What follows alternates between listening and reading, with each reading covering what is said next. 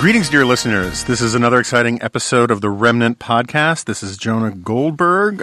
This week's episode is brought to you by uh, Americans for Prosperity and uh, as well as the National Review Institute. We'll hear more about that uh, stuff later, but thanks to both of them. And uh, we have in the studio, in flesh and blood, despite or in response to uh, somewhat eager Twitter demand. Um, we have uh, uh, Noah Rothman of Commentary Magazine. You're a s- associate editor, associate editor. okay, and uh, also a co-host of the Commentary podcast, which I am a frequent uh, listener uh, listener to and and and mocker of, uh, despite the fact that I, I I like it very very much. Um, there was always that old joke about, I think it was from Al Franken, about the original show Hannity and Colmes, and it was Hannity and Colmes, and they would put like Colmes in like 10 point font, and it would be Hannity in like 30 point font. There is a certain aspect of that to the commentary podcast. We because it- toyed with J-Pod and Friends. yeah, there's a, uh, there's a certain kind of like pod and his entourage feel to it at times. He's gotten better, and then he's gotten worse again, and then he got better. It, it's his show, Jonah. We're privileged to to even be there. Yeah, but it's it's it's it's it's not the Pod podcast. It's the Commentary podcast. Anyway, um, and of course, you are the author of Unjust, uh, Social Justice and the Unmaking of America. I got that right. Yes. Um, and that's what we're going to talk about mostly in a little bit. But since you're here, and um, you are a um, renowned and recognized practitioner of the rank punditry arts. Uh, I thought we would start since last night was the State of the Union. We would just do a little bit of that. Um, uh, I, I generally despise State of the Union punditry, but it's also de rigueur. We get kicked out of the union. So what'd you think about last night? Well, I mean, it was good for a, a Donald Trump speech, and you could tell the the moments where he probably chafed at the text because it was so uh, ambitious and appealing to the better angels of our nature. And I mean, that's just not where he is. So, well, I appreciate that. It's just it it sort of felt a little bit forced, and it's probably why it's going to be forgotten in about forty eight hours. Yeah, I, I think that's right. I, my, I, the LA Times asked me to do a State of the Union preview and I got some stuff right and some stuff wrong. But the one thing I'm really confident about is that by this Sunday, it, I wouldn't be, first of all, it'll seem like it was the, in the Pleistocene era, right? And it may be that not a single Sunday show talks about it because something will come up, right? Yeah, maybe.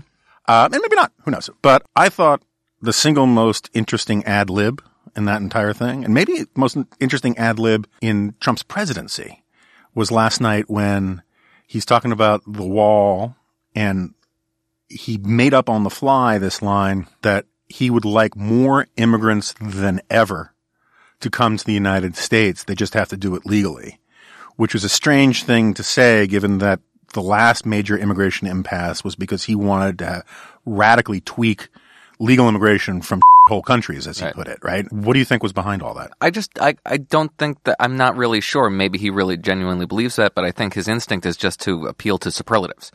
Like he just really likes to say biggest, best, most. Sure. So when he wanted to talk about immigration and wanted to talk about legal immigration, it had to be the most legal immigration. That's just where his instincts are. I, I- think, as, as in policy terms, he's probably closer to Stephen Miller, who you can imagine his blood ran cold in that moment. Yeah. Uh, so I, I don't. It wouldn't shock me if Stephen Miller strangled the white cat that was in his lap when he heard that line, but, um, um, and I, like, I mean, I kind of agree with you. It was a better speech than I expected. It's a better speech than he usually gives. I thought the Democrats were kind of brilliant in not taking the troll bait and kind of were applauding and not looking petulant for the most part. Well, that's where he's really good, right? Is that when he talked about, for example, how much how many women are there are in Congress, and Oh, everyone applauded because he was just appealing to their narcissism, and then they appealed to his narcissism, and everybody's reinforcing Yeah. each other's self impression of one another as just being, you know, historic and monumental, and that's how you work a room. The guy knows how to work a room really well. There was one moment in the speech though that did just shivers down my spine, where he had this Jackie Chiles moment where it sort of rhymed Oh, I know. Yeah, yeah, rhyme yeah, scheme. yeah. Whoever wrote that should not write speeches Yeah. anymore. I, I, I hated it at the time and my, I will not, because I have to keep a high wall separation here. I will not characterize my wife's, who's a speechwriter's reaction to it, but I hated it. And, and I, there was, and it was built up to this whole alliterative thing um, as well, and alliteration is often the last refuge of uh, illiterate. But uh, Noted. Device I shall no longer use. no, no, no. I, I like alliteration, but you know, like it, it there has to there has to be like a joke to it, right? Nattering nabobs of negativism, that kind of thing. But yeah, no, I, I so I hated it. I, I thought it was badly written. I thought it was dumb. I can also see it becoming a mantra across sort of right wing talk radio and and primetime Fox because it's easy to communicate. These guys are actually pretty good at coming up with pithy little bumper stickers that mimetically stick in people's brains and all of that. But on the merits, I thought it was ridiculous. I hated the USA USA chants. I thought that was tawdry. And the only other thing I thought was really weird was um, his delivery off prompter. If you had your eyes closed, or if you were in my case playing this game on your phone called 2048, and you were just listening, it sounded almost like it was a highlight reel montage because he didn't put any air between completely different paragraphs. And so he'd be talking about, and so we have to care for the children and, you know, and help one another. And on North Korea, we must stop. And it was just like, there was, it was weird how they were sort of butted up against each other. Yeah, But- there were the transitions weren't especially smooth, and I'm not sure what that what that is. Was that you know did he fail to read the prompter appropriately? Did it get stuck? You never know because a speechwriter, as you know, would uh, have a smoother transition from one topic to another, and, and those were kind of jarring. or just like a double space or something. But, um, But I mean, I was watching uh, CNN. You know, uh, sorry to my uh, my employers over at NBC. Um, to get so that the lay of the land, and um, Rick Santorum savaged it. He thought it was the worst, one of the worst speeches he'd ever heard him give. did he really? in part because it just it abandoned the sort of working class reform conservative agenda to which he's a little bit more amenable. Uh-huh. And I wasn't especially moved by any of the policy positions. There was, you know, uh, some real uh, offhanded remarks about foolish wars that can derail our economic growth and what have you. And I'd, I'd love to hear him expound a little bit on what our military commitments abroad He did are save foolish. us from a war with nuclear, with North Korea. Right, I thought it was an outrageous thing to say. But yeah, anyway. ex- extremely strange. And we'd like to expound a little bit on the alternative history that he thinks would have occurred there. Um, but uh, yeah, I mean, I, I, I wasn't, I didn't find it appealing really to my instincts as as sort of an interventionist, uh, market absolutist conservative. So, what did he not see in it Yeah. that I didn't see in it either? Maybe he just missed the mark everywhere. Yeah. Um, all right. That's enough rank punditry for me, frankly. Um, I'm just sick of it. So, you wrote a book about social justice. And uh, it turned out that there were some people on MSNBC who didn't see eye to eye with you about social justice. I To be expected. I was stunned. really. Um, next to finding out that bears are using our national forests as toilets, I had never been so shocked in my life. All right, so why don't we start at, sort of at the beginning? Give me a clear cut definition of what you think social justice means and um, why it's a problem. Uh, I can't. It doesn't exist. There is no clear cut definition. Even among its its most faithful adherents, um, it means many things to many people. It's very malleable, and that's probably why people who don't have real regular day-to-day experience interacting with social justice devotees think it's a pretty unobjectionable concept and just a way for us to think about fairness and equality in a just society righting historical grievances. And that's true to an extent. In the hands of its activist class however as you wrote very graciously today in, in national review given the book a little bit of a plug it has become the enemy of the conduct of justice as we understand it in a courtroom, blind, objective justice. Its advocates look with disdain and hostility upon concepts that are really at the heart of the American founding ideal, meritocracy. The notion that you have individual agency and your accidents of birth are not an obstacle to, to your advancement in life. They believe that the accidents of birth in many ways put you on a course that is predestined. Um, separatism, racial demographic separatism has become a good thing for many of its advocates explicitly because it prevents social discomfort. And colorblindness in institutions, not just in your daily life, but in institutions, is naive at best and dangerous at worst. And when I, you know, I talk to social justice advocates on the left and I tell them, well, white nationalists believe all this too, they kind of look at you funny. They hadn't really thought about it that way. And uh, part of the book explains why the distinctions between these two extremes are so blurred at this point that I decline to make them there are obstacles on the pathway to the real reconciliation, real historical justice, and addressing institutional racism, which exists. I mean, the book is not an advocation, or it doesn't advocate for um, uh, ignorance um, racial awareness, self actualization is not something that I'm taking on in this book. It's not an anti identity politics book, although I'm genuinely hostile to the concept. It's anti identity politics in practice. This is identity politics as an alternative theory of societal organization, as a governing ethos. And it's dangerous, and we've seen it practiced abroad, and we shouldn't want to see it practiced here. Yeah, so this, so in a, in a remarkably underrated book called Tyranny Cliches that I happen to write, I actually worked quite a bit on social justice stuff. Um, I was helped by the fact that my research assistant had just helped Michael Novak do a monograph on social justice. So it was a lot of already done research I could go into. And I came away with, it's, to me, it's, I can say this in my podcast, it's all bullshit, right? I mean, theoretically, it's bullshit. The concerns are real, right? Um, I'm against racism. I'm against institutional uh, rigging of against meritocracy, right? Things like nepotism are are bad in the public sphere, and they're also unavoidable in the public sphere and, the, and in the private sphere. But when you start trying to drill down and get anybody to commit to a definition of social justice, it's it's you know to paraphrase the Who, it's it's an eminence front, right? it's a foot on. I mean, it's like you can't find. There's no there there. And so the problem, the way I began the chapter on social justice and tyranny cliches was that scene from Caddyshack where Judge Smails is explaining to uh, Noonan how he sees a lot of goodness and badness in his courtroom in my time, and and you should be on the side of goodness, not badness, right? That's what social justice is. It's we get to claim what is bad, we get to claim what is good, and if you disagree with us, you're on the side of badness. One of the points that you make in the in the piece too is that it's it's generally about power and dictating the terms of on of debate. And one of the I mean, I step on a whole bunch of third rails in this book, and one of the things that I do that is probably very frustrating to my critics is that I, I, I don't play by the language rules and yeah. sort of identify terms that I think are appropriate to describe some of their policy preferences that they vehemently object to, like benign ghettoization, mm-hmm. um, which is a term I use in the book, and I used it on MSNBC, and, and I'm still catching a lot of flack on I'm Twitter sure for that are. one. Um, but I don't know how else to describe separatism with the idea that engagement with individuals who don't share your demographic traits is harmful. Right. Potentially traumatic.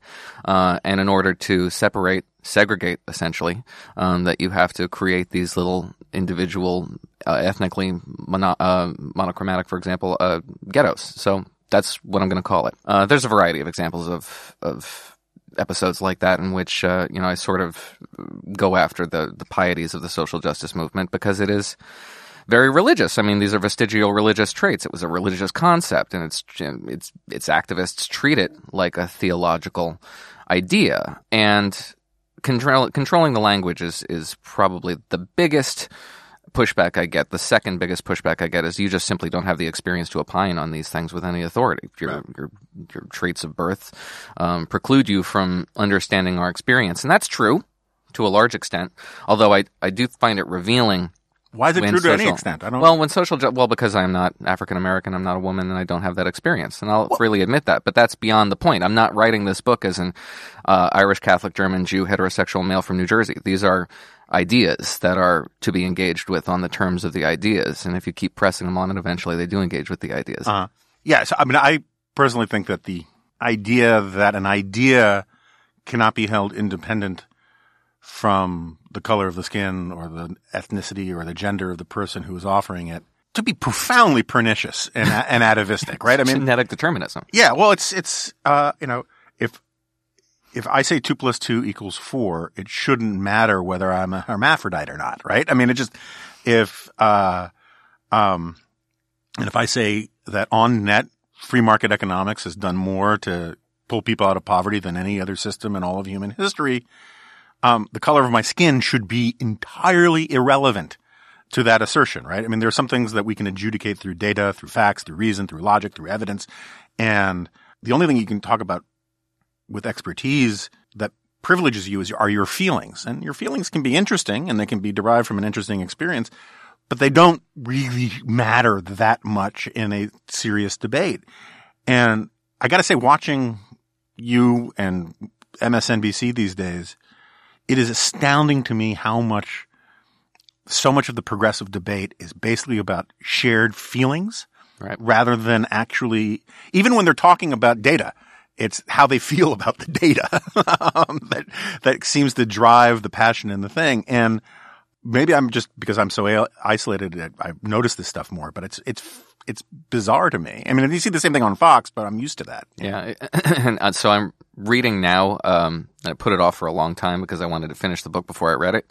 Um, Greg uh, Lukianoff and John Haidt's Coddling Yep. of the American Mind. And I knew there would be some parallel thinking in there, but I didn't know how much parallel thinking until, until I read it. I I would have been self conscious about putting putting out this book had I read it beforehand. Yeah. Um, but yeah, I mean, it stems a lot from the campus culture that we've seen develop since 2013, which they identify, um, which prioritizes feelings and the notion that encountering ideas that may be discomforting to you constitute harm.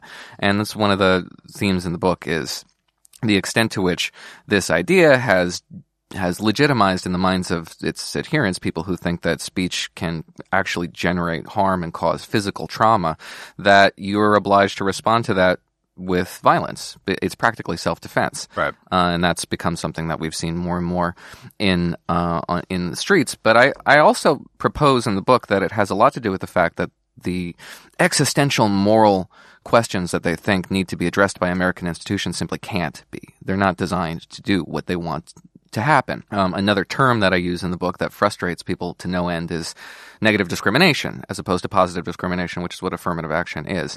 Um, and negative discrimination has become the point. Uh, it used to be that you would rise up the disenfranchised, and Mm, if there was negative discrimination there, it was touched on sotto voce. It was almost collateral damage. No more, no longer. Now the objective is to impose some retribution on classes and tribes that are due a comeuppance. And American institutions can't deliver that. So what happens to you when you have this existential moral question and nobody's listening to you and you can't generate some kind of a of redress for these grievances? Two things. One, you withdraw become very depressed, uh, resolved that the, your political activism is to, toward no end, and you disengage from the political uh, world. Second is to radicalize and resolve to attack the foundations of these institutions that are so morally reprehensible that they cannot be saved. And that to me is probably what I think is generating most of the backlash in terms of street violence that we've seen from the identitarian left and the identitarian right, which you know are more dis- more similar than they are dissimilar in many ways. Um, okay, so I want to come back to the history of this stuff a little bit more. You make the case that Rawls, John Rawls, for listeners I don't know, was a very nice liberal philosopher, that his concept of the veil of uh, veil of ignorance was the impotence impetus for social justice. But there's also the Catholic thing, which I know more about. Either way, which is odd for a guy named Goldberg to say, but um, uh, why don't you explain the veil of ignorance part and its relationship to social justice and how contemporary social justice falls short of the standard that he is establishing? Right. So briefly, and you probably do know more about the Catholic stuff than than I do, but to briefly, social justice as we I wasn't saying I know more about it than you. I just saying I know more about it than Rawls. I mean, anyway. you might, um, because uh, you know that's I, I'm generally not religious in training. Um, so, as I understand it, social justice was really first used in the in a in a way that is uh, recognizable to us today in the late 19th century in the Catholic Church as sort of an alternative um, to the secular Protestant Enlightenment. Catholic Church had a very different experience with the Enlightenment in France than the Scots and the English did, and so they created this idea, which essentially, which has some collectivist elements, and you can see the outlines of a collectivist philosophy there. But it was, it was much different. It was basically an idea about charity, one's obligation to one's fellow man. And in the late 1960s, early 1970s, John Rawls put a little bit more meat on these bones and identified how we think about justice as sort of a finite commodity that it can it exists here and it doesn't exist there and there's really no supply chain. So in order to have a, a just distribution of justice you need to have an enlightened distributor. And for this enlightened distributor to operate in a just fashion he must operate behind a theoretical construct called the veil of ignorance so that his own personal biases could not be satisfied conscious or otherwise by this distribution Modern social justice activists have no need for the veil of ignorance. The veil of ignorance is morally obtuse. How can you have a just distribution of this finite commodity if you don't know who are the beneficiaries of your distribution? Who are the, the, the people and groups that have been historically oppressed, who are benefiting from conditions that have historically privileged their particular tribe, whether they know it or not? And it is uh, incumbent upon the enlightened distributor to ditch the veil in order to achieve a just distribution of uh, these finite goods. Yeah. So, um, on Rawls, I have a couple objections to Rawls. I actually like, I think the veil of ignorance is entirely useful mental exercise, right? The way I always understood it was you basically, you're in a kind of limbo and you're asked, how would you design a society so that it would be maximally fair to you if you were born into it? But you don't know if you're going to be born rich or poor, black or white, gay or straight. And so how would you set up a society so that not knowing what identity you would have when you were born, you had the best chance of being treated fairly or with justice or whatever. I think that is a perfectly legitimate way to think about a system. I don't think it's dispositive. I mean, there are other ways to think about it, but it's a useful sort of heuristic, right? And there, one of my problems with it is this thing that you keep referring to, which is that uh, you know, this has been a bone of contention by me for a long time that uh, liberalism or progressivism is basically uh, an ongoing effort to replace God with the state, to use, to have the state do the things God would do if God existed or if I were God. And that's entirely what Rawls is doing there, right? Is he's putting himself in the place of God and he's creating de novo the world. But the second problem I have with it is that I, you know, I'm not, I, am essentially pro-life, but I have my quirky, um, attitudes about some of it. And, but the Rawls test about not knowing how you would be born under what circumstances, the one universal thing that everybody waiting in that limbo would like is to be born and, and, certainly not to be arrive in Kermit Gosnell's shed, you know, you know, for a brief horrific moment. I don't mean to make light of it because it was horrible, but, um, and then there was the third point, which is sort of Jack's bugaboo, which is just that whenever push came to shove for Rawls, he abandoned the veil of ignorance right. to the demands of social justice. Yeah. And that was essentially Hayek's big problem with it, maybe his biggest critic, and it's certainly his most uh, expansive and, and comprehensive critic was that no matter how you slice it, this the the prescription here is to create institutions that are dedicated to equality by uh, treating individuals unequally, uh, and it's capricious and arbitrary in practice, and there's simply no way around that. If you are if your idea here is to abandon the notion that individuals are individuals and they can be treated as individuals, and you have to treat them as though they're uh, members of a tribe or a class, you are going to be engaged in, in, in inequality. So the institution that is dedicated to this uh, social justice maxim immediately becomes a, uh, a dangerous institution, an institution dedicated to um, the furtherance of grievance, because it is dedicated to the social justice mission of treating people unequally. It, it, it is self contradictory in that sense. The second you engage in this mission of of affecting social justice maxims, you are you are engaged in oppression and inequality. Which also gets to, I mean, so as you know, I wrote this book. There's a lot of overlap between my first book, my second book, and my third book, and your book. that was another one that, and it, so I, I, you know, I confess, I apologize that uh, Suicide of the West was the first Jonah Goldberg book that I had ever read cover oh, to cover, and I had already, I have the the emails to prove that I had already submitted the manuscript. But again, I was very self conscious reading this thing because when the universe hands somebody an idea, you can bet that 1,400 other people have that idea, and it's a race to get it to market. Uh, and this there are also these moments, right? There's these there. these. I mean, in in book writing, there are these moments where just certain ideas are in the water, right? Because the problems are obvious to certain people of a certain worldview, and sometimes they seem from slightly different perspectives. But like when my book came out, Pinker's thing on the Enlightenment, you know, uh, Patrick Deneen, who obviously comes from a kind of different perspective, but uh, and then all these books about nationalism are in the pipeline. I feel bad for my colleague Rich Lowry, who's got a book on nationalism, and coming out and at some point and whenever it gets here, it's going to be like the ninth book on nationalism that's going to show up on my desk in the last year. um, Yeah, uh, the, the book is also designed for real commercial accessibility too. It's it's, it's trying to no, it's a great book. I mean, I'm trying to be, it, you know, I mean, yeah, the, if there's any interesting, you know, original stuff in there, it's because it's accessible to. You don't have to have, you don't have to be a bookish person who's consuming conservative blogs all the time in order to get this stuff. Um, so the question though, I'm kind of changing my attitude about intellectual history, and I, I really want to write a big piece about this. I used to love doing this intellectual connect the dots thing. You know, philosopher A says something. 500 years later, philosopher B says it. Aha, that must mean that philosopher B was influenced by philosopher A, right? And I love that kind of intellectual history. And sometimes that kind of intellectual history is true, right? You can trace lineages of ideas. They can actually document it but I, I'm moving much more to sort of moral foundations theory stuff from Jonathan Haidt and these guys.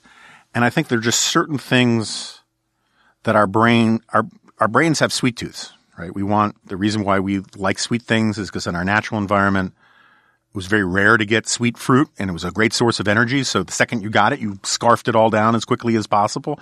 And, and in modern circumstances, that's a problem because you have as much sweet stuff as you want. But there are other things that are just designed to get through the blood brain barrier faster. And one of these things is this idea of social solidarity. We crave it. We, it was our evolutionary adaptive advantage in the state of nature because we were a cooperative species. Apparently all the tribes made up of Randians died out. and, and so this, one of the through lines between sort of my first book, Liberal Fascism, and this, where I made some of these same points where, you know, the left and the right the conception of the sort of the we didn't have the word alt-right, but the sort of the Nazi-ish right, right? And the hard left, racial essentialism, something they both believe in. They believe in obviously this concept of social justice defined as what's good for my team. There's a certain amount of populism to it. There's a certain amount of uh, secular religion in the Voegelin sense. It seems to me that like I'm too much of a Hayekian not to th- believe this. That social justice is just friggin' reactionary. Right. Right. It is. It's not a sophisticated ideological position. It is a lot of sophisticated phrasing and marketing around these ancient human drives of tribalism and power and a desire to get over and punish your enemies. And and I should say, I mean that I uh, and, and also the through line, um, probably in my view, the most important in terms of an organizational philosophy is this paralyzing sense of victimization. The notion that you have had obstacles placed before you by powers that are uh, omnipotent and unseen and ill-defined, and you have had what has been taken from you, robbed by people who deserve redress, and you must to appeal to a strong hand to have that which was robbed from you restored. Um, which is why it's a totalitarian philosophy. And so linguistically, there's, you know, these pseudo academic handshakes, secret handshakes that allow you access to the, these worlds. So if you use words like cis heteronormative and know what it means, Mm-hmm. you can be taken seriously enough to say benign ghettoization and not have your Right, head chopped sure. off. Yeah. Um, so you do have to play a little bit of linguistic games, I suppose. But yeah, I mean, that is, it's a, and that's, um, I'm blocking on the name of the guy, uh, who wrote, um, this very influential academic text, which is essentially a, a, a Trojan horse for revolutionary Marxism. Um, but he's pretty well regarded in, in these circles, and I talk about him in the book. And uh, the extent to which you can say absolutely nothing of any value, but as long as you say it with multisyllabic words and these, you know, sort of academic buzz terms, uh, then you'll be taken seriously. And like, if you really actually read some what some of these people write, right, they are slogs. They're really difficult to get through texts that have nothing has been said. Um, there you go. Thank you. Pedagogy of the Oppressed uh, by Paulo Freire. Uh, yeah, that's, I'm that's gonna, I'm gonna rush. I'm rushing to Amazon now. yeah. no, no. I mean, it's it's a painful. I, I- Yeah. I, I, I confess I didn't get very far into the book, but I wrote read enough of it to know that it's an absolutely morally vacuous text and just a. Uh, uh, you know, I, I, I, as I said, a Trojan horse for revolutionary Marxism, and um, but very influential among people who are educators, higher educators, uh, and it's that sort of thing where you can just adopt these multisyllabic terms that are shared in in these uh, academic environments, and you are, are allowed access to those academic environments, even though you don't really have the the foundational uh, philosophy and, and intellectual background to opine on these issues with any any relevance or authority. Yeah. No. Um. It's uh. It's a perfect. Some of these things are perfect examples of shibboleths, right? I mean the the story in the Bible is you couldn't pronounce shibboleth without the lisp sound, you got your skull crushed in or whatever it is, right?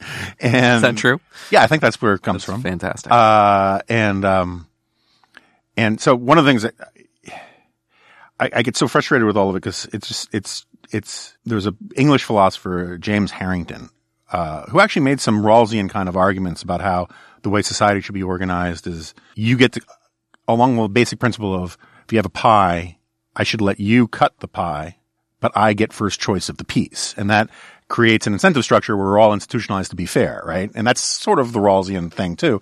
Um, but he came up with this term called priestcraft, which was sort of essential to Rousseau's indictment of the philosophes. He just basically said the way the priests used to use their power to rig the system for themselves, uh, now the philosophes are doing the exact same thing. And so the all of this polysyllabic um, stuff that you talk about with with higher education and the social justice crowd, um, to me, it's just again, it's an eminence right. You know, it's just this. It's this con where they come up with these words, and then they say, if you don't know these words, that means you're not sophisticated and you can't engage with us because you are not Right. woke or clued in or whatever. And they use it as a way to circle wagons around institutions of power and purge them of anybody who disagrees with them. so that manifests in gullibility, right? Uh-huh. I mean, you are really uh, subject or uh, easily um, manipulated there. So one of the best chapters, my, the most fun chapter in the book is on the the manifestations of social justice in, in, in modern daily life, and it's all about really superficial pseudo intellectual nonsense like pop, basically about pop culture. The um, in part because as the social justice movement has grown broader, um, its its targets have actually become smaller because people like you and me no longer are responsive to the outrage mob. So they have to ha- direct the outrage mob at people who are generally already predisposed to agree with you. Yeah, yeah, that's a good so, point.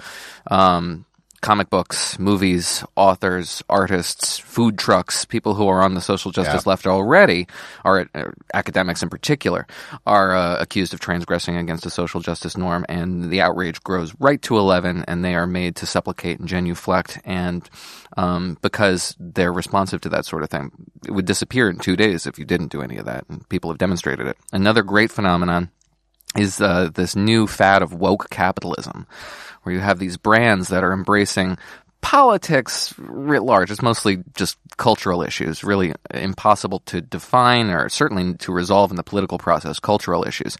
And the public eats it up. Not Yeah. because, I mean, they're not rejecting this notion that, you know, my brand takes a, takes a side and it's alienating half the customer base. The public loves it. They want their brands, poll after poll has shown, they want their brands to take social activism uh, seriously and have some sort of a response to social conditions, um, which is, by the way, a way for us to participate in politics without doing any of the actual homework. Uh, so it, it appeals to the sense that we're politically engaged people without having to actually know what we're talking about. But the best example of that was this the statue woke uh, woke girl, um, uh, fearless girl. Oh yeah, yeah, yeah. So fearless girl was this bronze statue, um, little little uh, you know uh, elementary age school age girl standing arms akimbo across from the Wall Street Bull, and it was feted by Democratic politicians left and right. Bill De Blasio said it was this attack on patriarchy and really a challenge to men who were made very uncomfortable by it. It was very hard to find a man who was made uncomfortable by it, but he was sure they were.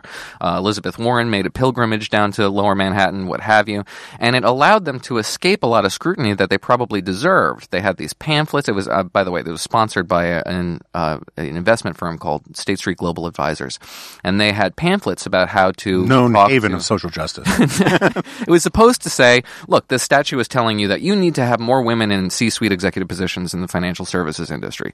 But if you read some of their literature, for example, of how to how to talk to a female investor, it was rife with stereotypes. Ba- Basically, how to talk down to women, don't ruminate too hard on certain concepts, like very not woke stuff. And it wasn't long before there was a um, Department of Labor audit that found out that this firm had been systematically discriminating against its female employees. It settled for five million dollars to the to the tune of five million dollars for about three hundred and five female employees and some African Americans.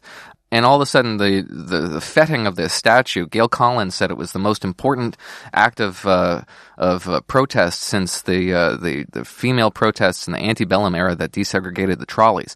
All this stuff went away because they've Yeah. been had, and it, happens more frequently than uh, than I think this this group would like to admit. Since we're on the subject of woke capitalism, let me talk about for a moment what we might call enlightened capitalism. Uh, from Midwestern towns to coastal cities, trade helps build strong communities where businesses thrive and Americans have high paying jobs. Study after study shows that trade creates more and better paying jobs here at home. In fact, trade supports more than 36 million American jobs. Protectionist policies like tariffs are hurting American workers. The last year, tariffs cost Nebraska farmers and their families up to 6,000 farm related jobs. In fact, I was just reading uh, this morning that virtually all of the money that Donald Trump and the State of the Union bragged about coming into the Treasury because of the tariffs, which again are being paid for by Americans, are immediately going to compensate the farmers who have been denied uh, the ability to make a uh, make sales in in the traditional way. Anyway, small businesses are hurting too. Brinly-Hardy, a 179 year old business in Indiana, laid off over 70 employees. In Missouri, 60 jobs were lost at Mid Continental Nail Corp, and hundreds more could follow. More American trade means more good American jobs and lower prices for the things we buy. The more we sell, the more high quality, good paying jobs we create across America. It's time to tell Washington to end the tariffs. Instead, let's break down trade barriers and allow free and open trade. Learn how you can make a difference at www.tradebuildsamerica.com. And if you didn't realize that was the ad from Americans for Prosperity. Now let's stay on capitalism for a second. I like capitalism. You know, what is two thumbs and likes capitalism? This guy. Um, my thumbs are pointing meward. This gets me one of my great gripes about this idea that corporations are right wing. I mean, you make a good point about how it's the the social justice crowd has to focus on the people who respond to the social justice crowd. It's sort of like when you were a kid and your brother was picking on you. If your parents would always say, you know, if you don't let him know it annoys you, he'll he won't do that, right? But big corporations always cave to these kind of social justice things because they feel like they have to. But one of my great peeves is this idea that corporate America is right wing which is like this holdover from Thomas Nast cartoons and boiled, you know, and, and warmed over Karl Marx. You know, Fortune 500 companies tend to be incredibly politically correct, tend to be incredibly concerned about seeming woke and, and, and progressive and all of the rest. And, um, and there's literally nothing that you can point to that, you know, maybe there were, you know, some coal miners in the 1930s who were, or coal mine owners in the 1930s who were dedicated to crushing the forces of social progress. In fact, I'm pretty sure there were. But that just doesn't exist anymore. And yet the, the sort of social justice crowd is still bought into this antediluvian understanding of what capitalism is. Yeah, the, um, and they would also point to executive compensation as, as a flaw in the, the fundamental basic idea of, of how markets work. And I think it was, uh, I think Bill Buckley wrote about this in like 2005 that executive compensation that is untethered to market performance is, is a rejection of market signals. Right. It's the, it's the opposite of how a market is supposed to work.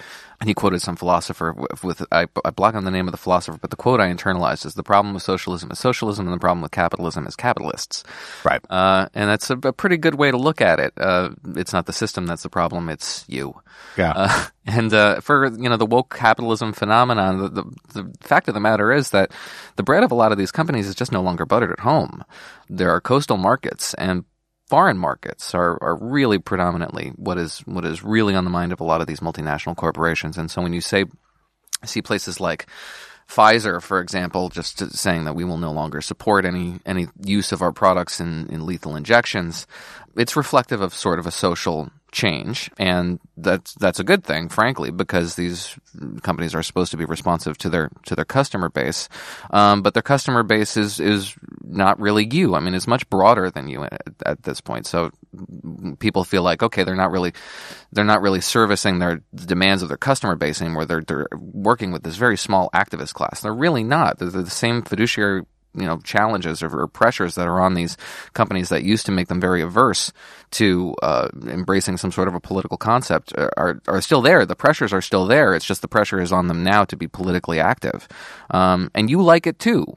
Republicans like it too. There are plenty of woke brands that uh, that approach Republican issues and or conservative issues and and mirror these really shallow uh, cultural fights uh, to try to demonstrate that they're engaged in in you know political activism. And it's a substitute for political activism, and it makes us all feel like we're engaged in political activism. So yes, the right isn't immune from these pressures. Have you found? Is there any uh, self-avowed social justice theorist or warrior or activist? Who offers an economic vision that is meaningfully distinct from socialism? Well, I mean, I don't really deal with a lot of economic visions in this book um, because no, not really. I mean, there was to me there wasn't a distinction enough from the social democratic platform and social justice, which is one of the things I encounter when I do uh, right wing talk shows. Is they really have no idea what I'm talking about. They uh-huh. think social democrats and social justice is, is pretty synonymous. They're entirely different, um, and there is an economic aspect to social justice, obviously, um, but it's it's become much less prominent as the activist class has become more focused on identitarian issues, cultural grievances, and rectifying social wrongs. Um, it's because it's not really based in, in market forces. Uh, it does have a socialist prescription, I think, but again, it's so it's it's not dissimilar dissimilar enough from the democratic socialist platform that I didn't really di- dig into it. Yeah, no. So because it's interesting, it used to be that and I had friends who were in academia and they would, they were closeted conservatives and they would say, look, all the arguments are between people who want to say everything is about class and the, and all the people who want to say everything's about race. Yeah. And it seems like the things being about class thing is receding a bit and being subsumed into basically just sort of envy of rich people more right. than anything else. Well, the Rawlsian notion uh, of redistributing justice is is a socialist notion just applied to justice. I mean, right. or essentially the economic prescription is redistributionism, and you can think about it in this abstract concept or something really much more firm like capital. Um, but it's the same prescription, and to the extent that there's sort of a, a Marxist through line, it was that you know for the for the Marxian. All so, all disparate sources of conflict emanate from one source class, and that's a way you can unite these disparate conflicts into one. And for identitarian activists, it's essentially intersectionalism that all disparate sources of conflict really stem from one conflict, and that is over identity. Uh, and intersectionalism as a theory, I'm sure you've talked about, is a pretty valid way to just think about how prejudice works in America and in the world. How briefly how uh, this theory approaches this topic is that you as an individual are born with certain traits. Some of them are discriminated traditionally more than others. So somebody who has more of these traits will experience more discrimination than somebody with less of them. And these prejudices overlap and they intersect. And in theory, this is a, a good way to comprehend how prejudice manifests in the United States. In practice, as an organizing principle, it is uh, self-defeating, and you need only look at how the Women's March imploded. Perhaps the most preeminent uh, practicers of intersectional theory and practice. Um, it is an idea that forces you to think about yourself as inhabiting this complex matrix of persecution, and the people who are ostensibly your allies are not really your allies entirely because they have different, disparate traits and, and inhabit a different intersectional universe. So, um, white Jews are practitioners of white supremacy, whether they know it or not, and they mm-hmm. need to be educated by you. They can't be entirely allied with you because they are uh, inheritors of this historic privilege, and they, they must be made to know their place. Similarly, this organization embraced people with no political constituency whatsoever, but to deny them that uh, that uh, place would be to legitimize the prejudices against which they claim to fight. So they had to embrace Assata Shakur, who's a convicted cop killer living a fugitive from justice in Cuba, and Louis Farrakhan, who's an outright anti-Semite. What would they have lost in abandoning these people? Not much, but they would have also legitimized in their minds these prejudices. In fairness, convicted cop killers are quite discriminated against in our system. I just, you know, it would be clear. Maybe one of the most marginalized. um, I, I, so th- th- this is this is the problem I have with understanding the sort of identity politics theory on its own terms. Like, I get the class stuff, I get the socialism, I get the Marxism. To me, it's all downstream of this thing I was talking about before, the sort of moral foundation thing about this desire for unity. And that desire manifests itself, expresses itself in different ideologies and different eras, but they all, whether you call it nationalism or socialism or the social question or social solidarity, it's basically this idea that if we all work our hardest and try our best, we can make this the best yearbook ever, right? Um, applied to political philosophy. And, but the intersectionality stuff, I, I normally you judge utopian movements by what their utopia looks like. I don't get what their utopia is supposed to look like. And I can't get my head around it. Like I, classless society where everybody lives each according to their ability instead of, or each according to their needs instead of their ability or whatever. I get that. You know, it's, it's, it's a Edenic Shangri-La that is turned into BS social science stuff. But what does the, what is the social justice nirvana, nirvana at the end of history look like? I mean, I don't, I don't know either, but I think it's very similar to the Marxian ideal of pure equality based on engineering a social reversal. Uh, again, it's but the the object that needs reversing is not class status but racial status. Uh, so you you know I mean the ideal is equality, but it's more it looks a lot more like retribution. And the end game is is sort of as nebulous and amorphous as the the communist classless society. Uh, it's it's sort of hard to fathom. Is it, is it Wakanda, but all the poor people are white people? I mean, I, I, I, don't mean to be too facetious here, but I, the this is sort of my point. Like a lot of left wing theory has an internal logic and consistency to it. You can see where it wants to go. Well, you know, maybe the easier way to look at that would be the from the philosophical foundations that buttress the alt right movement. Yeah, um, because yeah, they are a, as similar as you can get to left wing identitarian politics on the right, and they do have a philosophical foundation, and it is very totalitarian, and I mean outward, overtly totalitarian. Uh, one of the things that we that I examined in the book was research on the quote unquote dark enlightenment. Mm-hmm. Now, because racism, white racism, is still pretty generally despised in society. These people remain in the shadows. They don't feel like they have a home in academic institutions. We learned in the last week it's more despised than infanticide. a, a, little bit more. And, and deservedly despised, although I, I, hesitate to establish some sort of stratification as whether or not it's despised appropriately. I understand. I'm just baiting. Um, but yeah, uh, well done. Um, but uh, yeah, so this the philosophy is essentially that, and, and people who espouse it say that democratic Republican ideals are are fundamentally flawed, that an enlightened aristocracy built around some sort of a, a, a despotism that looks a lot more like a corporate board uh, of uh, autocrats led by a CEO, head of state sort of situation. I mean, it is, it is inherently anti-democratic, but it believes that that is the the ideal is that there there needs to be racial stratification and hierarchies to uh, to identify scientific truths that are just the reality and, and ignoring those scientific truths is is counterproductive and naive and silly. And I think that again, if if you were to strip it of these explicit racial connotations and just uh, identify demographic, uh, demographic X, then the two things would look so similar that it would be hard to ignore the distinctions. Yeah, I mean, so it's funny. I, I tweeted out this morning the column where I plugged mm-hmm. your book, and Thank you very much, by the way. Fantastic column. Oh. Really appreciate that. It's fine. Uh, the, uh, you're welcome. Um, and some guy seemed sincere and nice enough. He's been following me for a while, used to be at The Economist. He started going after me in a polite way about how, you know, this idea of an ideal, uh, the rule of law is a nice idea, but it has no bearing on the actual reality that we live in. And therefore, yeah. um, blah, blah, blah, blah, blah. And my response to him was, even for argument's sake, let's say we don't have the rule of law. I think we're pretty close to the rule of law. We have some egregious examples, but we have a system designed to, you know, figure out when, when the rule of law is not being applied. But that's not an argument for getting rid of the ideal, right? And and what is the ideal? I mean, it's aspirational well, in the first place. Well, for me, the ideal is neutral, you know, neutral rules for free society, right? And that the Constitution is set up not to pick winners and losers, but to make the the playing field fair. And it wasn't set up perfectly that way in the beginning, to be sure, but it's been improved over time and, and all the rest. And that's what the rule of law is. That's the point that Hayek gets into in the Mirage of Social Justice, that in the extended order of liberty, you need neutral rules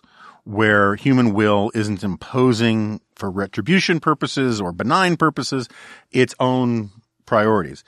And, uh, so it was fascinating to me. Jamie Kirchick did a great piece, I think for us, on the alt right about two years ago, where he was going, he goes around talking to these guys, and they, you know, they they call people who like the Constitution, you know, uh, vellum fetishists and parchment worshippers and all this kind of stuff.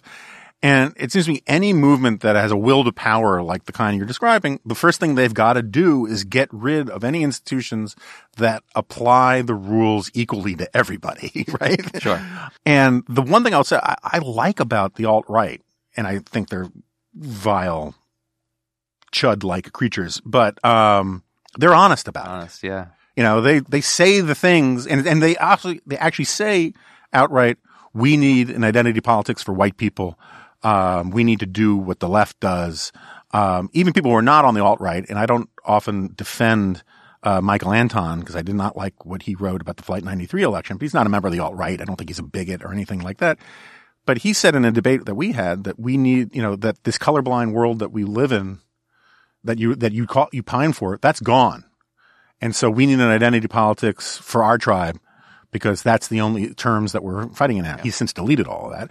But who is the, um, among the sort of white supremacist, alt right, whatever you want to call them, who is the person that you've read or seen that has the most clear distillation of sort of this kind of thing? God, I think so. They're all going by pseudonyms, and I I think he was Mencius Moldbug. Yeah, that was one of them. I think that's the guy who wrote this. I mean, it is an expansive tome Yeah. Um, that essentially outlines this very noxious racist philosophy, but in a way that's very comprehensive. It is a, a manifesto, a governing idea, um, and that's probably, I think, as close as it comes to something that that resembles an intellectual foundation. And as I wrote, I mean, people people identify like. Uh, Richard Spencer, I think, is Yeah, yeah, yeah. or something, yeah, something like that. Uh, he's more like the Abbie Hoffman of this movement. He's he's an organizer and a rabble rouser, but not an intellectual. Uh, they have intellectual theorists, and they mimic the uh, that we were talking about these pseudo academic secret handshakes by adopting their language, uh, and that's very dangerous. I mean, the people to whom that appeals can made to be can feel like they're engaging in intellectual discourse around these really uh, noxious uh, racist ideas, um, and, and it has a constituency. I was talking with, I had a very difficult conversation with um, Julie Roginsky. About this book the other day, and uh, for some reason I put myself in positions to have very difficult conversations about this stuff. I don't know why. It better be good for the book. Yeah, this is a life we've chosen. Yeah.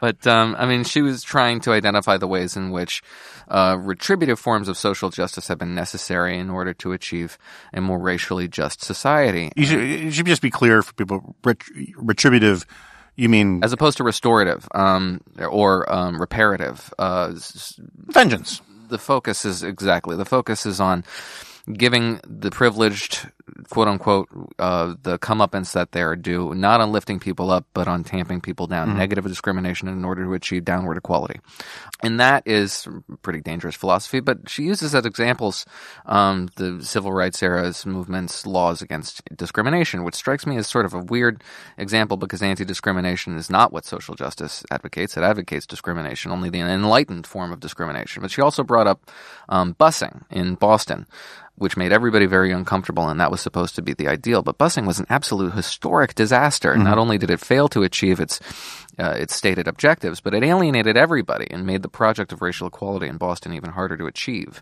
Uh, and and so, I mean, it strikes me as that we're back to this really classic liberal fallacy of intentions being the final arbiter of uh, the efficacy of a policy. Whether your intentions are just and noble doesn't matter what the effects are of this policy as long as your heart's in the right place. And for a lot of social justice advocates, I think their heart is in the right place. And as long as you're, you know, you know, giving some sort of deference to these pieties of social justice, your heart's in the right place. Whether or not that has deleterious effects on the social fabric or on your own psychology, which it certainly does, um, that's immaterial. Yeah, I mean, we should be clear. I mean, I, I'm sure you could list all number of social justice priorities that you think are legitimate and and worthwhile. Right. You know, I can. I mean, I was for reasons having to do with you know original sin or whatever. I was reading through the Green Party platform yesterday for that column, and You suffer for your craft. there are a lot of things, you know. I'm not sure I want like independence for Hawaii, but I think maybe I, I to me that is sort of a prudential question. Right. It's not uh but you know the the the criminal justice reform stuff that we just had that may or may not turn out to be a great piece of legislation. I know people on both sides of the argument. I certainly think there's all sorts of room of criminal justice reform about like getting rid of sort of the de facto debtor's prison system we have with bail. And I mean, and those are legitimate things and they fall squarely under social justice. It doesn't make them bad. The point is, is that the arguments for them have to be made in terms of what is properly just called justice. you know, I mean, it's the social justice part is is it's all about power. It's all about you know uh, sweeping, well intentioned at times, sincere at times, but virtue signaling kind of will to power stuff.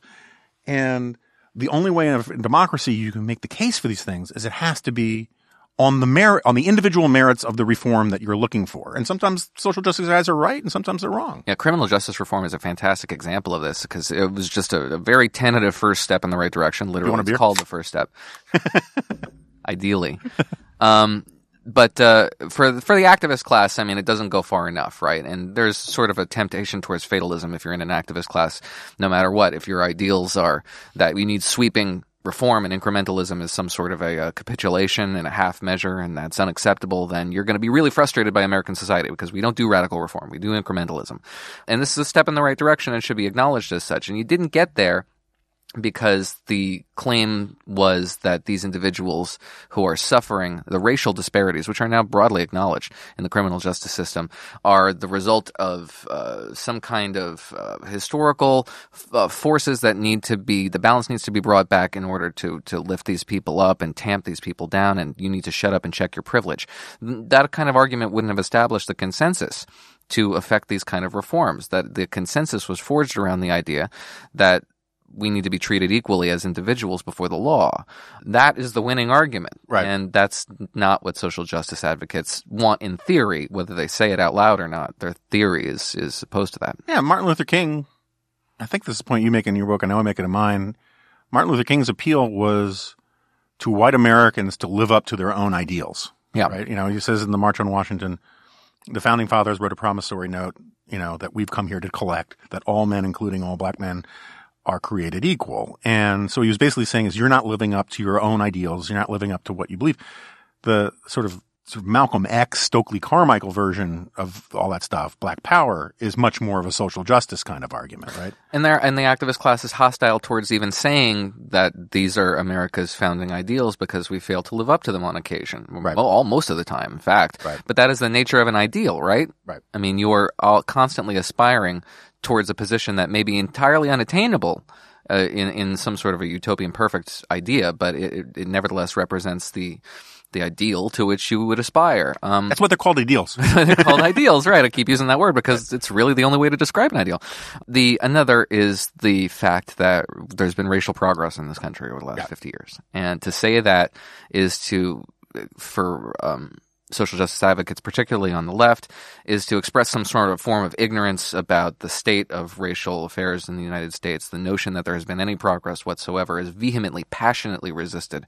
Um, and it strikes me as. Which is insane. An article of faith. Uh, you're literally attacking a theological construct um, because the reaction that it inspires is so uh, passionate and detached from any sort of intellectual honesty that I can see. There's, it's, it's measurable, the kind of racial progress that we've seen in the sure. last half century in this country. And, uh, you know, there's a, a point our other. first black president often used to make, to his credit. Uh, and, and, nothing gets them more frustrated than to say that. Yeah. Uh, that, that is a pure expression of total ignorance. Um, it, it, it, really is. It really demonstrates the extent to which these things have become a, a sort of, uh, of, an alternative religion for a secular world, uh, and that's not anybody's figment of their imagination. These these were religious concepts in the 19th century, and they've maintained that that little vestigial tail. You can see it in their rhetoric. Yeah, well, that's that's another part of my moral foundations theory thing is that we are, as Will Herberg used to say, we are Homo religio. We are religious creatures by nature, and um, there's this great line by Voegelin. I'll get it right in the show notes where he says, when the transcendent and the divine become invisible in the world, uh, the, the physical attributes of science become new gods or something like that. And basically, sort of like a Neil Gaiman American Gods point, we are what we worship. And so the religious instinct doesn't go away. It just expresses itself either in healthy ways or unhealthy ways. Um, what is the best in terms of persuasive rejoinder that you've seen uh, so far to the book, and it's perfectly legitimate to say you haven't seen one. No, um, I mean, s- essentially, again, with I think Julie was probably one of the better uh, challenges to this. Um, it was the notion that uh, hate crime legislation, what essentially by providing individuals with sentencing guidelines that uh, provide them with more justice in sort of a theoretical idea takes justice away from people who have not don't have access to those sentencing guidelines and I hadn't really thought about it that way and I I, I still haven't really come up with a reason why that's that's that's really tearing apart the fabric of society. I don't really feel like that's a destructive impulse. Is it unjust? I guess you could make the case for it, but I certainly don't think that that's sort of reparative justice. I think that's more reparative than retributive. Maybe, maybe it's it, it. It depends on if it violates double jeopardy, right? I mean, if you can't convict someone that they murdered somebody, but you can convict them on a hate crime because they murdered somebody, you know, I mean, right. there's a it- problem in there. It, it, it redefines the, the, some of these crimes and it poisons definitions. And I'm generally a fan of keeping definitions as, as clear and concise as possible and not watering them down with political ideas and and, and ethos. But uh, I, I couldn't really see an argument against it, so Yeah, I still okay. really can't. All right, so in the brief time we have remaining, your first book, My first book. how you like it so far? I mean, this, uh, you know more than I do. I mean, you could probably tell me what to expect. I mean, it's been great so far. The reception has been fantastic. weirdly so, um, because Uh. Are you doing the cocaine monkey hitting refresh on the Amazon rank? every thing? single Yeah. hour? Yeah. yeah. um, I have, some, I've, I have some guidance for you on all that. Okay, I, I could use some, yeah, because um, I mean, I'm watching my reviews, and like sometimes they disappear on you, and I wonder where they went. Um, but yeah, I'm, I'm very focused on that, and uh, and getting feedback on from social media is is an absolute drug. I really, I, I deleted my Facebook just because I have no idea what Halloween costumes are lurking in my my ancient past. Uh, Halloween is generally a bad holiday; no one should celebrate, but I, confess I, I've been forced to, mostly by my wife at one point. Um, but Twitter is where people engage with me the most, and having having direct feedback on the book, especially in the days immediately preceding that Morning Joe segment, it really blew up, um, was an addictive phenomenon. Really Yeah. getting that kind of feedback, even though it was all negative, Yeah. purely negative. Just getting some sort of feedback on the book alone was was a, a rewarding phenomenon because you spend so much time on the thing. It's you spend No. 18 months working on something like this. I, I know it's um, and the thing is, it's a lot like having a kid, right? First of all, no one is more excited about having a kid than the parents, and then your immediate family, and then your closest friends, right? And then in concentric circles moving out, it's like, oh, your first kid, oh, good for you, that's great. Here's a bottle, right? You know, by the time you write your third book, they're like, oh, how many how many kids do you have now? You know, no one cares, and um, uh, Well, fortunately, I don't have any other ideas. uh, um, uh, the what is the highest rank you got into on Amazon so far? It was 130 something. okay, yeah. So once it's above, once it's better than 200, right? That actually has some real meaning to it. But there are a lot of authors that are like, I moved from 9,000 to 1,500. Yeah, it's like That could literally be like 15 books. Yeah, 12 books. And so the Amazon rank is like my agent always says is like the week, the day of release, it's actually pretty useful to follow and then it becomes much less useful thereafter. And the only time it's kind of really useful is for measuring momentum, right? But this is a crazy competitive book market right now. It's very, very easy to get caught in the switches. And, you know, I- Joe Scarborough gave me like a half hour to do for my book, which Yeah. was great. I got treated better by those guys than I did by all of my colleagues at Fox News. I wonder why. And, um, piece of advice Adam Bellow gave me before my first book came out, because people had been attacking my first book for two years before it came out, which was very frustrating because you want to like go after this totally from ignorance argument that they're making, you know, that Frank Rich makes in the New York Times or the Economist makes or the, that Marine, you know, there were lots of people Literally judging a book by its cover. literally judging a book by its, or by its title, right? Because I don't even think the cover was out yet. And, um, and holding your fire is really hard, right? Um, but when it finally came out, there was, there was a modest amount of controversy. And, um, Adam Bellow said to me, you know, the way to look at the criticisms, the people attacking you, because it's going to get really vicious, is you need to think about them as if They're the animatronic robots at the Pirates of Caribbean ride. They can lunge out at you and they can startle you, but they can't really do anything to you. And it's a, you can take it personally, you know, and, you know, I, I guess in these days of swatting, maybe that we need to revise and extend this a little bit. Although, while I would greatly lament if you were injured in any way or harmed in any way, I would hope so. People swatting you for social justice would be kind of you know, Tom Wolfian kind of thing. NPR.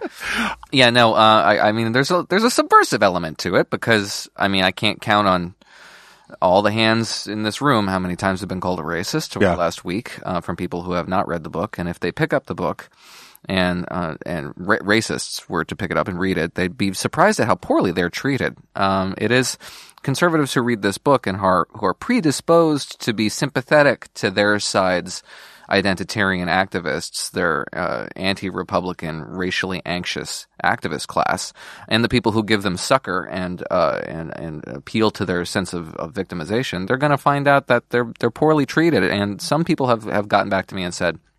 You made me think a little bit about the compromises that we've made on our side in order to, you know, achieve you know, pure ownership of the libs. Mm-hmm. Uh, and uh, that's, you know, that's a huge compliment. Yeah. So do you have a good answer yet? Because the question I kind of hate getting the most is, what do we do about it? Yeah. I mean, I, I have some. Yeah. What are, what is your standard answer to that? Yeah. So I do offer like some, I don't have a silver bullet, but, um, I do offer some prescriptions in the final chapter of the book, and uh, among them are, is the notion that we should appeal to a pragmatic argument to individuals who might be attracted to these ideas, not the ringleaders uh, or its you know activist class, but the people who might find these ideas attractive and generally beneficial, and even anodyne concepts that we should all subscribe to. Is that they, in practice, have made your life harder. Presumably, you share some political convictions around shared economic ideas. Uh, broadly, I shared policy prescriptions, a platform that has little to do with identitarianism.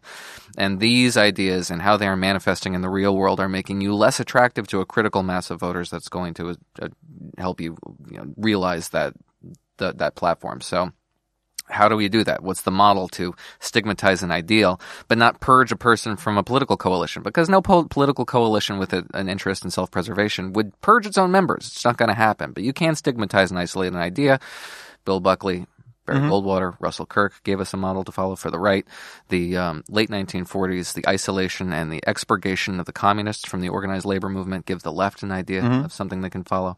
And then obviously, we all need to start refocusing on civic education. And while I'm skeptical of this as, as a conservative, but there might be a legislative um, approach to this tying education funding to a certain amount of hours mm-hmm. dedicated in public uh, schools to the study of just civics, not social studies, not diversity studies, right. civic education. Yeah. And the Federalist Papers. I didn't read the Federalist Papers until I was a graduate student. Yeah. Um, just it doesn't isn't part of the curriculum. Um, that's good stuff, stuff in there. Yeah, it's fantastic. I mean, if you really want to make an argument as a blogger, if I really want to make a constitutional argument, just you know, search the Federalist Papers. You'll find it in there. Yeah, yeah. I'm I'm much more. I used to reject out of hand almost everything about sort of gitchy goo civics education kind of stuff, and now I've completely changed my mind on it. It's um, just because people don't have any clue what they're talking about when they talk about a great many things, right. you know. Um, and you, it makes sense that you would be hostile towards the founding ideals if you don't know what they were. Right. Or if the only thing you were taught about them was that the pale penis people put people in slavery, right? Yeah, uh, we've constantly failed to to live up to these ideals, and that's all you know of these ideals. Then what would you think they were worth preserving? Right. If you've never read it, I think it was originally a commentary essay, um, and then it became a title of a book by Robert Goldwin uh, called "Why Blacks, Women, and Jews Aren't Mentioned in the Constitution." It's a fantastic essay. Um, really readable. Explains that the three fifths clause is completely misunderstood. You know, the people who wanted slaves to be counted as right. whole voters were the slave owners, you know, and the yeah. people who wanted to be counted as zero were the abolitionists. And, um, sure. anyway, that's neither here nor there. Um, is there one, cause I, having been on book tours, is there one question that uh, you wish you were asked that you weren't? I mean, I, I, that's a great question. I'm not sure if I have an answer to it because I'm still a little Yeah. fresh into this process. This is week two. Yeah. Um, so I, I'm Have you started the talk radio round the clock yes, thing yet? yeah, I've been doing the radio round the clock thing for a while now, and um, the uh, question I can tell you the question that I hate answering, uh, and that is people who want to relitigate my April 2018 fight with Tucker Carlson over Syria. Uh, I've gotten that on several occasions Really? now. yes, people who who say, you know, that was really interesting, and I really want to, you know, I I suppose mirror um, their Tucker Carlson's argument and try to get another bite at that apple. Uh-huh. Um, but no, that's not something I'm Yeah. very fond of doing. um, when my book came out, so, including guys who were kind of friends of mine, um, among talk radio guys, it's like one question: "What's the book about?" So Donald Trump, you know, and wanted to, like, you know, what about that against Trump issue or whatever? And um, I'd always be like, dude, you know. This book begins 250,000 years ago. it's not really about Donald Trump. And, um, but, you know, that was better than when Tyranny Cliches came out. I discovered that 15% of right wing talk radio hosts, and it could be 15% of all radio to- uh, talk show hosts, but I mostly talk to right wing talk show hosts, did not know how to pronounce the word cliche.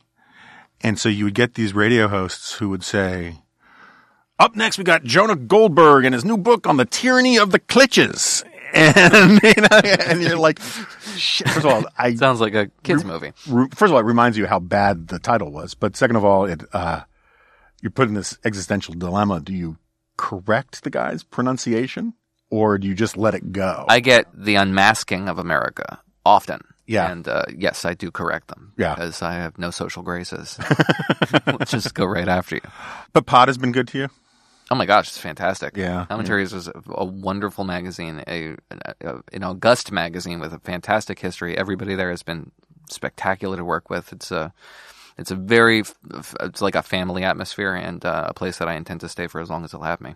I'm very jealous that you guys got Christine Rosen. Yeah. because I'm a huge Christine Rosen fan. Um, all right. Well, thank you for coming on. I appreciate it. Absolute pleasure. Thank you so much. I mean, the the one Twitter follower who has been agitating for this moment uh, for I think it's been like time. three have been bugging Really? me about when are you going to have Noah Rothman on, you know, and like, it's like, wow, when it Those comes three to people town. will be very satisfied. well, it remains to be seen. Um, anyway, uh, Noah Rothman, the book is uh, Unjust, not the unmasking of America, but the unmaking of America, and it is available wherever fine books are sold. And I'm sure you can. Do you have a website for the thing or anything like that? no, I do not. Yeah. Um, you know, People tell me more and more that you need to have that kind of thing. well, Regnery has it on their website. yeah. So Regnery, um, Barnes and Noble, Amazon.com, Uh, wherever books are sold. wherever books are sold. All right, Noah Rothman, thank you very much. All right, so uh, Noah has left the building. What'd you think of all that, Jack? Um, well, I wish he probably should have just emailed you before he started writing his book. And uh, Who is that not true of? that's yeah, that uh, I I don't have a good answer to that question. yeah, I um J.R.R. Tolkien, uh Frank Herbert, um both people who died before email existed. that's right. It would be pretty cool if they sent me an email though. Sort of like in the in the office where the they send Dwight faxes from the future. oh yeah, yeah, yeah, yeah. um, yeah, so I, I feel a little bad because, uh, um, as I said to Noah when we went off air, um, Stop trying to steal my car. um, I just, I, I, I think the book's great. I think Noah's great. Um, I just, it's a combination of, of actually knowing a lot about the sort of intellectual history of social justice stuff and also agreeing almost entirely with Noah about most of this stuff that it makes it very difficult for me to come up with sort of questions where we're going to disagree on, on things. And so I kind of felt like I, I did a little too much, uh, Podhore- Podhoretzian monologuing. Who's But- that? I, I, I really, I mean, I have, I, as I said, I think on the last episode, it's it's hard to know what he's up to these days. Pod? Yeah, Yeah, because he's disappeared from Twitter. And uh, from the Weekly Standard, which also disappeared. Yeah. Um, I go to Commentary Magazine's website, which is quite good. And, um, and I actually text with John Podhoretz quite often. Well, we're not all so privileged. And uh, I appear on this podcast called Glop with him, which is worth listening to. Yeah, but these are like Bigfoot sightings. Um, not in the way that that they're often understood on this show. Okay, they're like Loch Ness monster sightings. We don't have any Loch Ness monster erotica history on this show. Although now this is where it started, I guess. Anyway, Um, but just getting back to social justice for two seconds, I kind of feel like we should get Pete, Pete Boettke or some some Hayek guy back on here to talk about this stuff because the ping has gone out. you know Hayek stuff on social justice in the Mirage of Social Justice, but also in um, what is it, individualism? Ah, God, I can't remember the name of it, but there's a sort of book length essay that he does on individualism. Um, true and false, I think it's individualism, true and false, or something like. Yeah, that sounds real. I think that's it. and um, you know the the point that I think it, it's so important and so difficult for some people to sort of grasp is that if you don't have objective, neutral rules for how you're going to arbitrate society, then basically you are reducing everything down to contests of power. And, uh, it's sort of like the, the famous complaint, you know, criticism of, of pragmatism from, gosh, now I'm blanking his name. Uh, Bertrand Russell. Bertrand Russell, you know, where he says that, you know, if you follow pragmatism to its logical conclusion, um, basically all disputes are going to be settled by ironclads and Maxim guns. You need some sort of independent, neutral rules found usually in a constitution and the rule of law that say that even though a uh, white male billionaire is despised because he's a white male billionaire doesn't mean he's necessarily wrong on the facts in some criminal or social contention. I mean, it, sh- you know, as, as Calvin Coolidge used to say, one with the law on his side is a majority. And if the, the whole point of the social justice thing is, as Hayek points out, it is, it is a desire to replace neutral rules with the, with the rules and ambitions of one faction and declare it justice, even as you are committing profound injustice against actual individuals. Justice properly understood has to be about holding people responsible for their actual actions and not the actions of some imagined ancestor. And yet that's what the social justice thing boils down to. It is profoundly reactionary because it basically is an argument about uh, intergenerational guilt and aristoc- moral aristocracies, um, and judging people based on the color of their skin.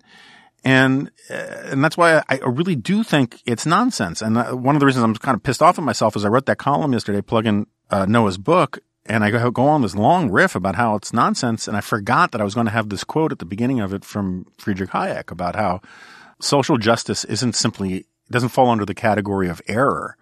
It falls under the category of nonsense because it's like social justice is like saying a moral stone. It's ridiculous. And the fact that we empower, but it's, it's effective because people use it as this sort of magical incantation to pow- empower themselves and say that they are the for- forces of righteousness and the forces of justice.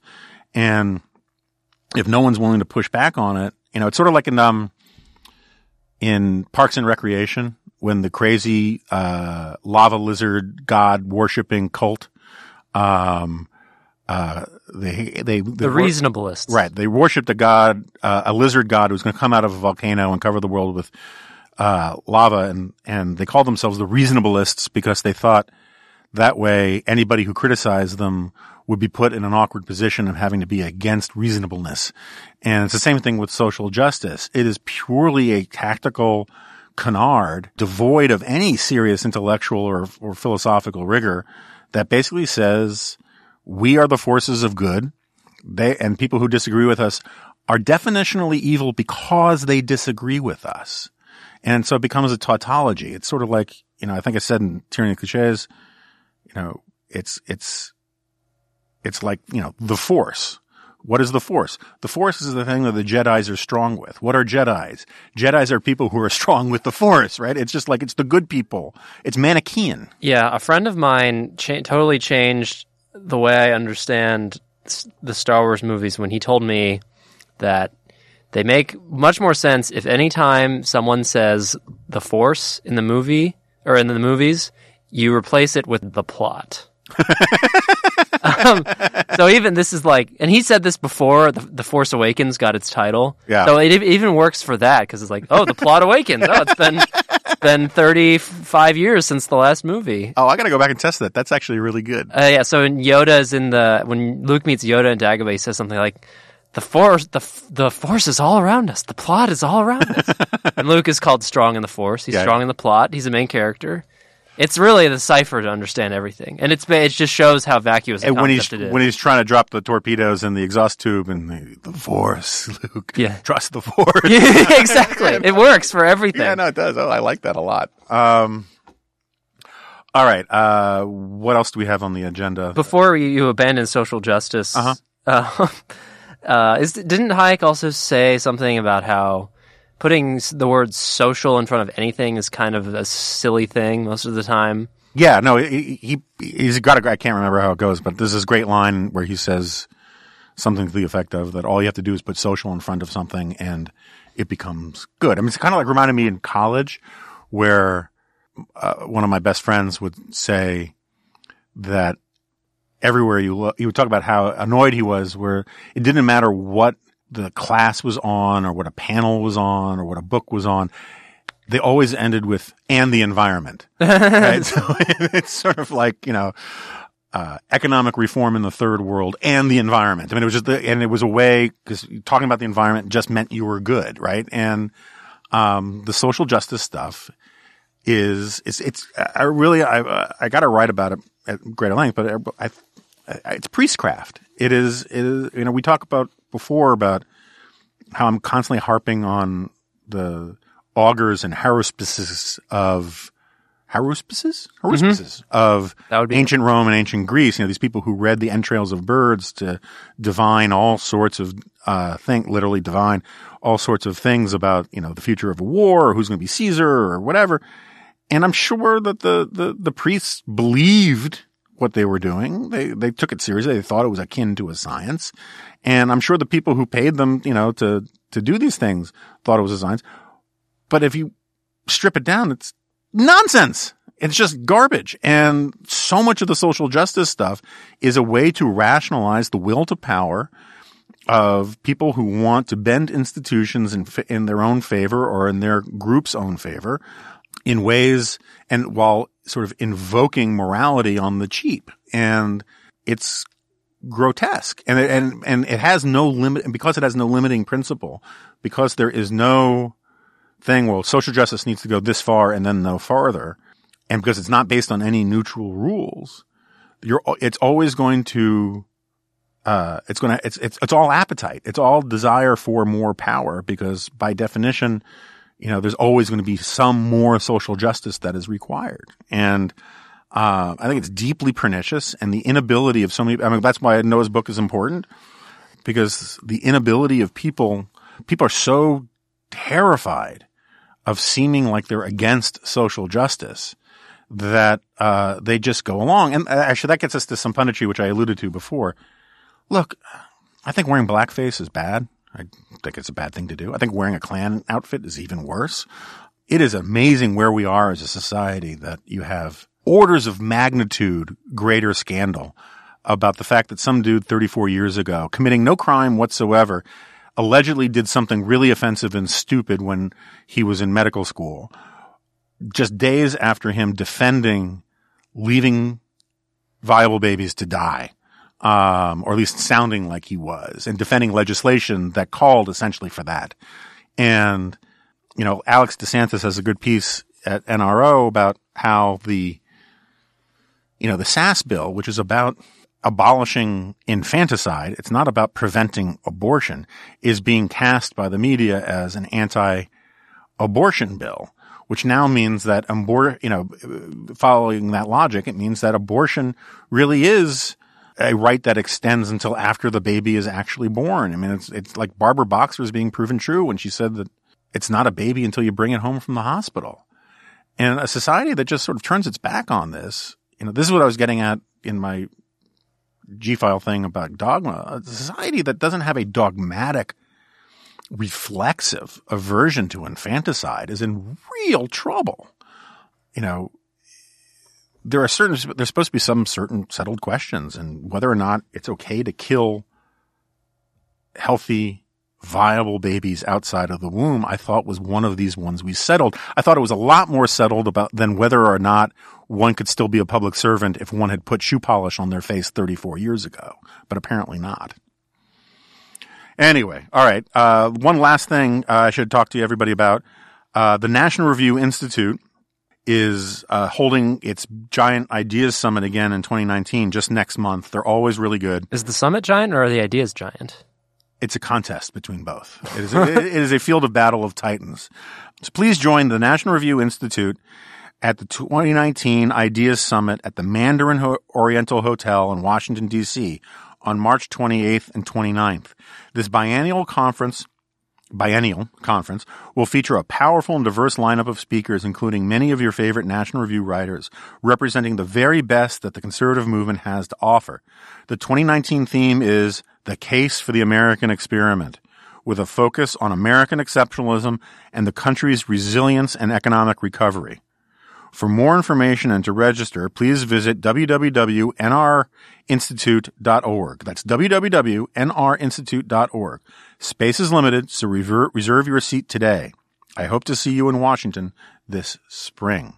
Also, uh, I have the cover story in the next issue of um, National Review. It's about the history of progressivism and the use of the moral equivalent of war. Uh, we're going to do a podcast on that uh, down the road um, anyway.